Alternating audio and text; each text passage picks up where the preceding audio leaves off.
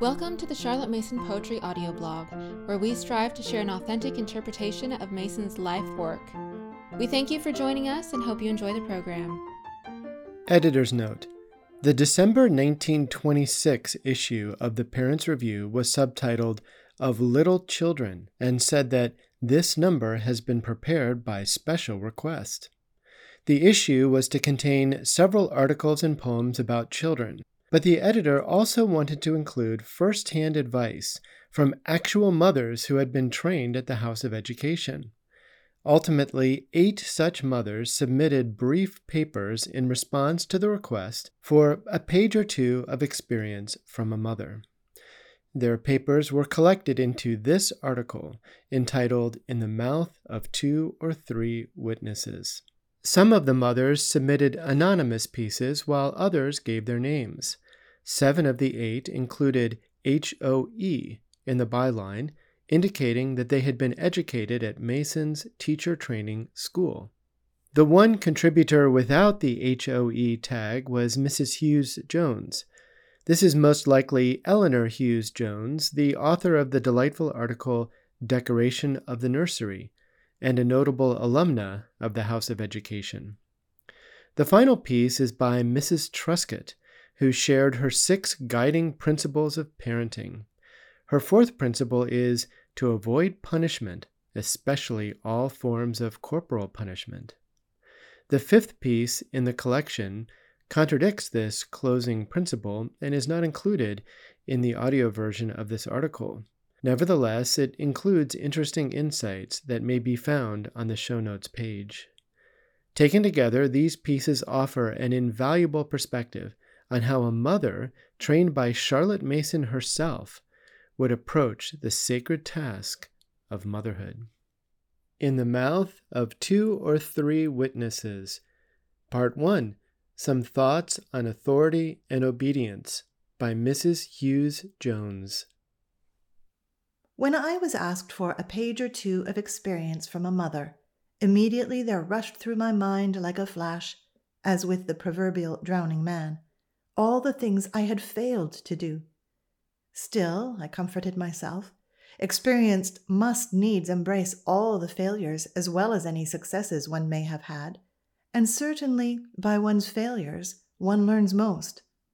And here let me gratefully acknowledge that wherever there has been success, it has been due to the knowledge of those broad principles of a true education learnt at the feet of one of the greatest educationists of modern times, the founder of the PNEU.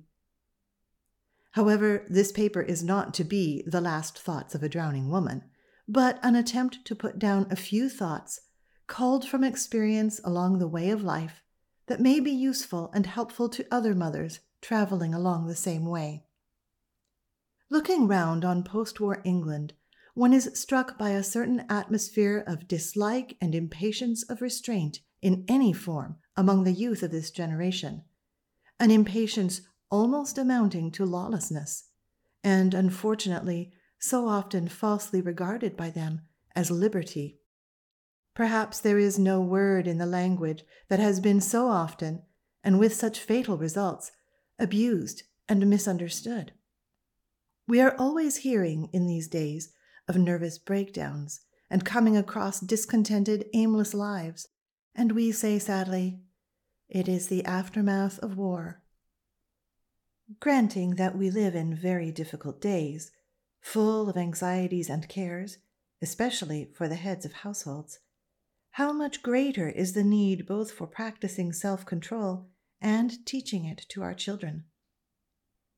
In difficult times, when one feels rather snowed under by the cares and anxieties of life, I have found great help in that chapter of one of Donald Hankey's books on A Sense of the Dramatic, wherein he talks about taking the long view.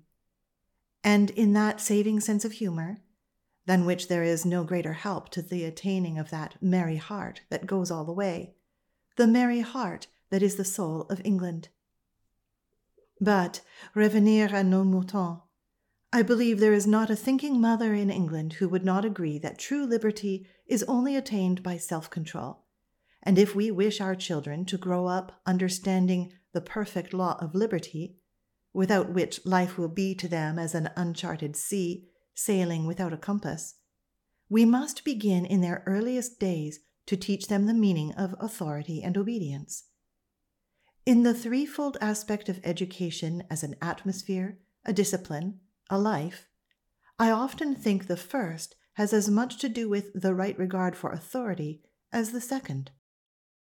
Go into the nursery of any of your friend's children for half an hour and listen to the children at play. You will feel instinctively, in a very short time, whether the atmosphere is tuned in to that perfect law, whether at the back of things in those children's minds, and they go so far back, further often than we can follow, is the knowledge that there is a law that cannot be broken, an anchor to which, in the far seeing wisdom of childhood, they can safely anchor their souls. No matter whether the representative of that authority be mother, daddy, or nurse, it is enough to know that it is there. One sometimes hears a parent say, whose children are wild and disobedient, Oh, let them have a good time while they are young. They will have plenty to bear when they get older. Alas and alas! How much harder is that parent making the burden when they do get older? And are the children having a good time? And will they, by a sudden act of grace, learn the way to bear the burdens of life heroically and cheerfully, with a will set towards the divine will, the ultimate authority of which they have no preconception? And here perhaps one might say a word about the early religious training of children. Surely, here we cannot overestimate the importance of the atmosphere in the home. All the teaching you could ever give your child goes for naught, or worse than naught, unless you are honestly striving to realize in your own life those ideals that you put before him. I say advisedly striving, knowing how miserably one often falls short. But none are quicker to recognize honest endeavor than the children as none are keener to detect hypocrisy and unreality. One is often humbled by the far seeing wisdom of children in matters of faith and by their realization of the unseen presence. But this does not mean that definite religious teaching is not needful as they get older. I have a friend who, in her broad mindedness, will not have her children given any definite religious teaching, as she wants them to grow up with an open mind but who would send a mariner to sail an unknown sea without a chart? And how can they have a mind about anything if they have not first learnt some principles on which to found their reasonings and arguments? I have a shrewd suspicion that under the label of broad mindedness today is very often hidden a real apathy, both mental and spiritual. The criticism of the Bible, which so staggered the faith of our grandfathers, has now, in the light of more modern research, become a further light unto our path. And I know of no more helpful books in the teaching of religion today than those of the Reverend J. Paterson Smyth. But from these few suggestions on early religious training, and granting the reasons for teaching our children the meaning of authority, how shall we set about teaching obedience in a practical way? And here comes in the second aspect of education as defined by Miss Mason in its threefold bearing as a discipline, the forming of good habits, and I would give one or two suggestions culled from experience in my own nursery. A. Expect obedience.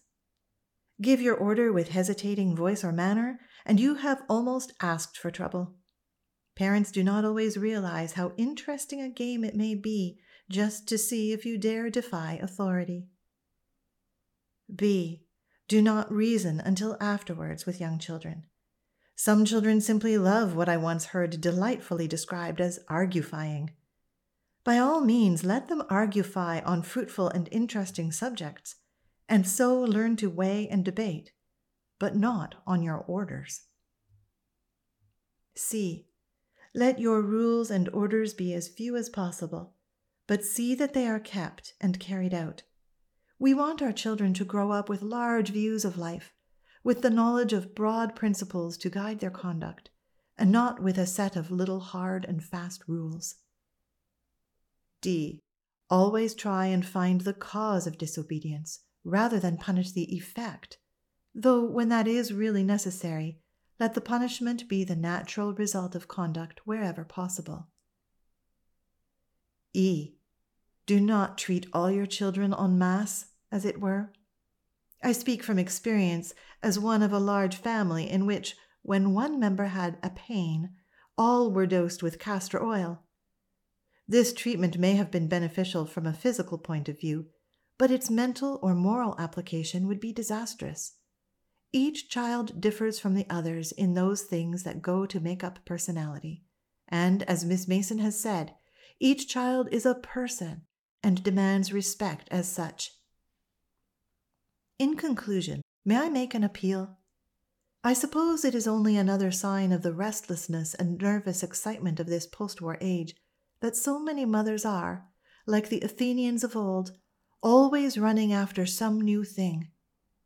Are we not losing the power of quiet thought? Now, at a time when it is so specially needed. Modern circumstances force the role of Martha upon so many of us, and I think we are in danger of losing our Marys altogether. It is a modern tendency to decry the Victorian age, and yet I venture to think that we are not producing in our time the fine characters of that wonderful age, for surely wisdom is the child of thoughtfulness? If we, who are the mothers of the rising generation, would study to be quiet, and with all our getting to get understanding, what a tremendous way we might go towards lifting the next generation above the ills that we have suffered in this as a result of the most terrible war in history. Part 2 The Lowest Round by Mrs. Brittlebank, House of Education. In choosing the above title, which Miss Mason applies to physiological matters dealt with in the first 37 pages of home education, but which are also dealt with directly or indirectly in all her other writings, I should like to urge the extreme danger there is today of adopting what she describes as a rose water treatment of children. There are so many health crazes in the air that we lose all sense of proportion. After all, the normal, healthy little child is like a young animal, and his physical needs fall under three main headings 1. Nourishment, food, air, light. 2. Exercise and rest. 3. Clothing. 1. Of course, Miss Mason does not set out to give details of feeding tables, but even in the light of present day discoveries about vitamins, there is little to add to what she suggests about food and its variety. What she says about the profit to be gained from gathering round a cheerful family table would do much to cure the present day detached family life, so called. Further, the necessary methods for securing in children a correct attitude of mind towards food and so avoiding greed are most helpfully dealt with in home education and ourselves. I remember, too, Miss Mason pointing out to us the extreme folly of offering or withholding special kinds of food as rewards or punishment, as thereby the child forms a false value of the importance of food. Notice, too, that Miss Mason pleads for unbroken intervals between meals and chocolate shared at the meal table and not thought of again. Our children never raise any objection to fat bacon or fat meat or any vegetable, and I have always attributed this to a very restricted allowance of sweets. Possibly the converse is also the case. A well balanced dietary prevents an undue craving for sweets. There is a special plea in ourselves for cold water as a thirst quencher, and it always seems to me such a pity to spoil a little child's love of it by adding lemonade, etc., thereby increasing today's craze for minerals. 2. Exercise and rest. I am sure mothers of day school children who go back to school in the afternoon would do well to study the paragraph in home education on the necessity for rest after the midday meal. Miss Mason's idea for exercise for little children was to let them, when possible, race about and shout without any attempt at organized play. A ball can provide quite a lot of useful exercise on a lawn, and a dog friend to join in is a great joy and help. Our children are lucky, as our garden is old fashioned with wild bits to play in. They have a sand hole which imagination uses as everything under the sun. They have a plot of garden which they work in pairs, and the produce of which I buy at market prices. They have a set of medium sized garden tools between them, a broom apiece, which they wield vigorously at this time of the year, and a small barrow and a box on wheels. The gardener is their valued friend, and the privilege of helping him highly esteemed, but the work has to be thoroughly done. Then there is the poultry, with which they also assist, and by giving each child a proprietary right in certain newly hatched chickens, interest is sustained, even if untimely funerals are necessary. A swing, which can be replaced by a trapeze bar or rings and can be used also indoors, is much valued and gives splendid exercise. And of course, hoops, skipping ropes, football, and cricket the latter under Daddy's direction, and with much attention to correct style, provide ample scope. Scooters I have banned. They seem to me to invite irregular development of a fast growing little body. I'm afraid with a garden that our walking powers do not get exercised more than once a week, but on that once we agree with Robert Louis Stevenson. The world is so full of a number of things I am sure we should all be as happy as kings. No street or road is dull to the observant eye, even if it is chiefly occupied in identifying different makes of motors, or, as in holiday time spent near a main line railway, in collecting names of engines and classifying them. Exercise indoors depends largely on space. An empty attic will help to get rid of much surplus energy. The joyous book of singing games is much beloved and serves the same purpose. The never failing occupation here for a wet day is building wooden bricks, four sided and of varying lengths, with arches and pillars being the variety most favored. When the children were quite little, I kept all the mechanical toys locked up as they are so easily destroyed, and when time hung heavy, I produced and worked them as great novelties. As the children get older, there do not seem to be enough wet days to do all that they plan. 3. Clothing. What Miss Mason says about woolen clothing is exactly what is advocated today, but there are still too many children wearing unnecessary garments, especially among the poor thus defeating what Miss Mason so strongly urges the necessity for free perspiration. In this respect, her suggestion of a small clothes horse on which nightgowns could hang all day and day garments all night is a very sound one. It should not be necessary today to point out the importance of a daily bath, but I am often amazed to find it much neglected, even with ample provision. When quite tiny, a child can help in dressing and undressing himself, and even in washing himself. All through the home education series, the necessity for letting a child do as much as he can for himself is insisted on. Small folk of even four are much more capable than we think, and if they have certain regular tasks assigned to them, they feel that they really count in the household and also learn to appreciate and make plans for their leisure. Lest it be thought that I write theoretically, I should like to say that I have practiced all I have advocated above on our own four children, two of either sex, the eldest nearly eleven, the youngest six. Beyond a very occasional cold, they have never had a day's illness in their lives, and from what I have seen, I am sure four are less trouble to bring up than one solitary child.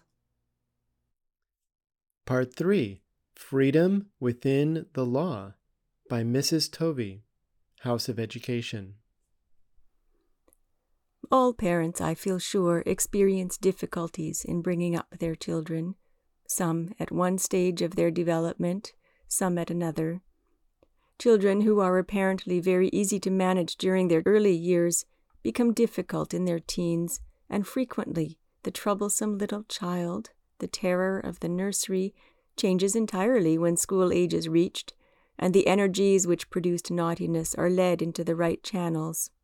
The remedy for these ills lies with the parents, who in many cases are so anxious for their children and fearful of all that may happen to them morally and physically that they fence them in with rules and regulations. And all goes well until the children wake up to the fact that they have personalities of their own and break down the barriers. Some rules are very necessary, and when made must be kept. But a system of do's and don'ts does not build up character, and that, after all, is the aim of all of us. What I desire for my own children is that they shall grow up self reliant, considerate for others, able to take the rough with the smooth, with sufficient self control to choose the right course when difficulties arise. To attain this, it is necessary from very early days to teach a child that he is a responsible being and able to manage his own little affairs. Every child has a sense of his own power and misdirected uses that power to bully his nurse and assert himself. Teach him to use his powers rightly, give him little jobs to do for himself and for you, and he will grow up self reliant, able to do things and not have them done for him. Children vary so much in this respect that no hard and fast rule can be laid down. Some, like my own small son, say, I do it myself, as soon as they can speak. Others, more diffident, have to be taught independence, but they enjoy it nevertheless, and the wider outlook it brings with it. It is astonishing how capable children are if we will only trust them. The happy medium is not easily attained. The independent baby is so apt to run off the rails as he grows older and think the world a pleasant place to live in if only people would not interfere. He must be made to realize his responsibilities towards others from a very early age, and that he himself, as a member of the community, must adapt himself to the customs of that community. There is so much said and written and wrongly interpreted in these days about children developing along their own lines that we have to be very careful and guard ourselves against the go as you please method, which means that the child grows up without the necessary self control, undisciplined by others, and therefore, as he grows older, unable to discipline himself. Children generally are very reasonable beings unless they have been spoiled or repressed. My ideas are based on my own experience, and many people may disagree with them. But I feel that, taken as a whole, they do yield the results wished for. It is no small thing in these days of modern girls and difficult daughters that one hears so much of to have the confidence of one's children, and to have them pulling with and not against their parents for the welfare of the family as a whole. Part 4 A Nursery Without a Nurse by M. R. House of Education. May I give a word of encouragement to young mothers who are, either from choice or necessity, looking after their children without the help of a nurse? We have just safely settled our boy, aged 14, at his public school. He is already in the middle school at Haileybury, having finished with the lower school after only one term, and our girl, aged 12, at her school, where she has gone into 3A. And as I have had them in my care from the beginning and never had a nurse, and quite frequently little or no help in the house, I can honestly speak from experience. And first, may I quote what I read many years ago now? Don't grudge the time that you have to give to your children. The days, so fully occupied with multifarious duties, pass all too quickly and babyhood gives way to childhood, childhood to school days, and all too soon you find your babies men and women. It seems to me that the chief advantage of having no help is that the children learn so easily to be independent and really helpful. At a very early age, I remember the joy with which John used to make the toast for breakfast each morning, and what pride he took in not burning it. Very early, too, the two children, eight years old and six, would help me with the washing up, one drying the silver and the other the cups. And it is surprising how few accidents there have been. At that time, too, I remember the fun we used to have over the weekly silver cleaning, one putting on the powder, the other rubbing it off, and mother giving the final polish. And what do you think we did to enliven things? Each recited the latest poem we had learnt. All these household duties are learnt, and cooperation in the early running of the home makes them all a joy.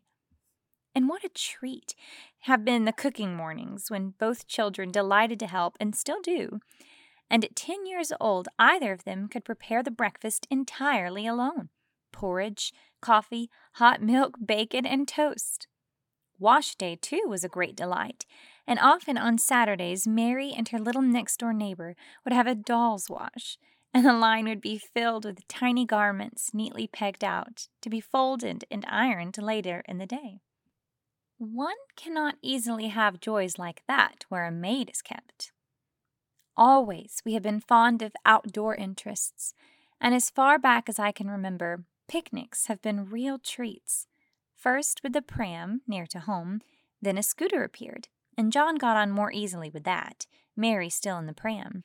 Later, at seven years and five, Mary was promoted to my bicycle carrier, and our radius still further increased. Then, after a year or two, Grandpa rejoiced our hearts by the gift of a bicycle, so John now cycled and Mary scooted. Needless to say, she soon learned to ride the bicycle, and then they took it in turns. After persistent saving, number two bike was procured, and we've not left many roads unexplored in the neighborhood now. Before I leave the subject of picnics, may I just make a suggestion for further enjoyment? We bought a good map of the neighborhood when John had turned 12, and as we explored new ways, each ride was marked in red ink. It is a good beginning to intelligent map reading in this age of motors and quick transit. What opportunities these picnics have given us to learn nature in various aspects. The greatest joy is fishing for newts, tadpoles, sticklebacks, and other prizes for the aquarium, but space does not permit me to tell you of all our treasures in that pursuit. Winter evenings were spent just as happily as summer days. Handicrafts of all sorts were learnt, and always a lovely book was read and enjoyed by all. One thing has always been a hard and fast rule in this house, and still is, and that is the half hours or more rest after dinner. I am convinced it is a real necessity in this bustling age for both children and mothers. I always feel when mothers say, Oh, I can't make Pat or Betty rest any more now, this at the age of three or four, that they have not persevered enough. Till five years old, John and Mary were tucked up, blinds down, and left alone. After that, a picture book. It seems to me that there are only two drawbacks to the bringing up of children without a nurse. One is that one must be content to sacrifice practically all social life and all outside work. And the other is that there is little or no time for self development and further study. But to my mind, the close intimacy one has with one's children far more than outweighs these two disadvantages. It is hard work. And on thinking back, one often wonders how one did get through the work. But funnily enough, it is the joys one remembers and not the worries. I have written so far and not mentioned Miss Mason's name. Yet I can never be grateful enough for all her help and guidance assimilated chiefly during my two years at Scale How, in these most important years of the children's lives. The help one gets from home education and the formation of habits and the building up of character is invaluable. and one feels so strongly that all the suggestions are based firmly on bedrock scientific truths. Also, we were able to send both children to PNEU schools from the start, so they really have been Miss Mason's babes from the beginning. Part 6A Child Training Habits by a Mother, House of Education.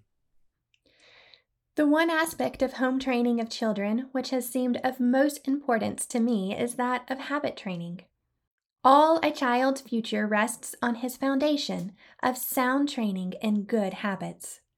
Give a child obedience, promptness, tidiness, and application, training him in each of these separately, and you have him working along with you, assisting in the correct growth of his own character. After that, all things are possible.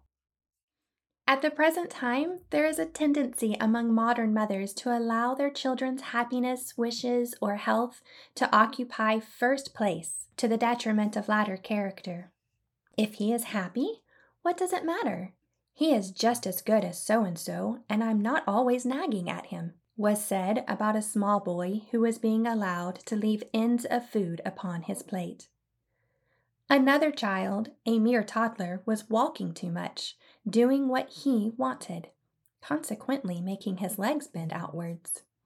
When I remonstrated, saying it would result in lasting harm, his mother said, But if he wants to do it, why shouldn't he? Think of the change the mother could make were she to tackle this willfulness firmly and gently, helping the child to turn his will to an unselfish end. These two examples show the necessity of counteracting bad habits by training in an opposite good habit. Children take an interest in such things and make quite a game of it. Mummy, I saw S's temper running away, didn't you? My own experience has taught me to take action at once upon the appearance of a fault, not allowing it to show itself more than twice lest it become a habit. Let me give an example. My little boy, at the beginning of winter time, refused to sleep without my presence in his bedroom, necessitating my sitting an hour perhaps. Reasoning had no effect, so the only thing to be done was to punish him each time he got out of bed to seek me and to insist on obedience. After eight nights of fighting this, I won, and A now sleeps at once on going to bed. This willfulness recurs in other forms. Example, refusing to partake of certain foods. Often, a change of thought is sufficient to make A forget his purpose, but sometimes he is quietly put outside the room till he is reasonable. Miss Mason has told us to avoid friction and use gentle means. But before a mother can train her child, she must first remove the mote from her own eye. Her own unconscious habits of voice, manner, bearing are a most lasting example to her children. This I have found to my own cost. The very faults I would correct in my child are those to which I am most prone. It needs continual prayer and watching for my own shortcomings and is excellent training in keeping my temper and voice gentle. That's not your pretty voice, a small boy told his mother when she was upbraiding him for a fault. One must therefore keep a high ideal before one, read good books, attend church regularly, and consult Miss Mason's books when at a loss to know how to treat a refractory child. One gets a fresh incentive to try again, a sympathetic outlook towards the child's point of view, which one often forgets in the heat of the moment. This rest and reaction are most necessary if the mother is much with her children, so that she can gain patience and a better temper with which to return to her task. My summary of Miss Mason's teaching upon this subject is as follows First, attack a bad habit at once and each time till it is overcome. Second, try by gentle means, avoiding friction, but insist on obedience. Third, Praise the child to encourage him, but only for real effort. Fourth, see that your own behavior is a good example for the child to follow. Part 6b A Note on Habit by Another Mother, House of Education. A Note on Habit by Another Mother. I would like to pay a tribute to the great help I have found in early training of the use of the power of habit. How well I remember the heading of the chapter, Habit is Ten Natures, in Miss Mason's book, and wondering if it could be true. But habits formed early, it is never too early to start forming them, I find, certainly become a tower of strength. Even in little everyday things such as tidiness, order, punctuality, Children very soon do these things quite automatically, and this saves so much telling on mother's part.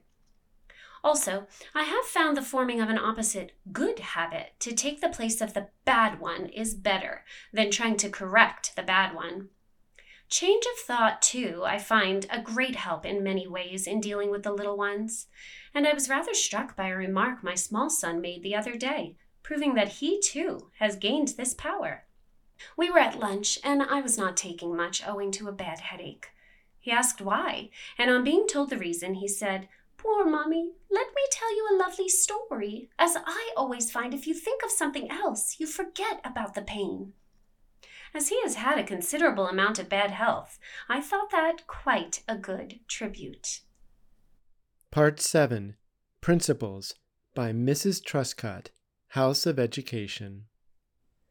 On looking back on my children's early years, I think my guiding principles were 1. To keep the children out of doors as much as possible, to avoid excitement, to avoid friction. 2. Never to deceive them or tell them any untruth, whatever the question. 3. To instill as early as possible, from birds and animals around, the facts of reproduction so that they should never remember learning where young creatures come from. 4. To avoid punishment, especially all forms of corporal punishment. 5. Always to treat children reasonably as self respecting persons, not as inferiors. 6. Never to amuse them, but to let them share in occupations indoors and out and let them occupy themselves. If you have enjoyed this episode, please leave us a rating or a review on iTunes. Thank you for listening to the Charlotte Mason Poetry Podcast. We hope you enjoyed the program.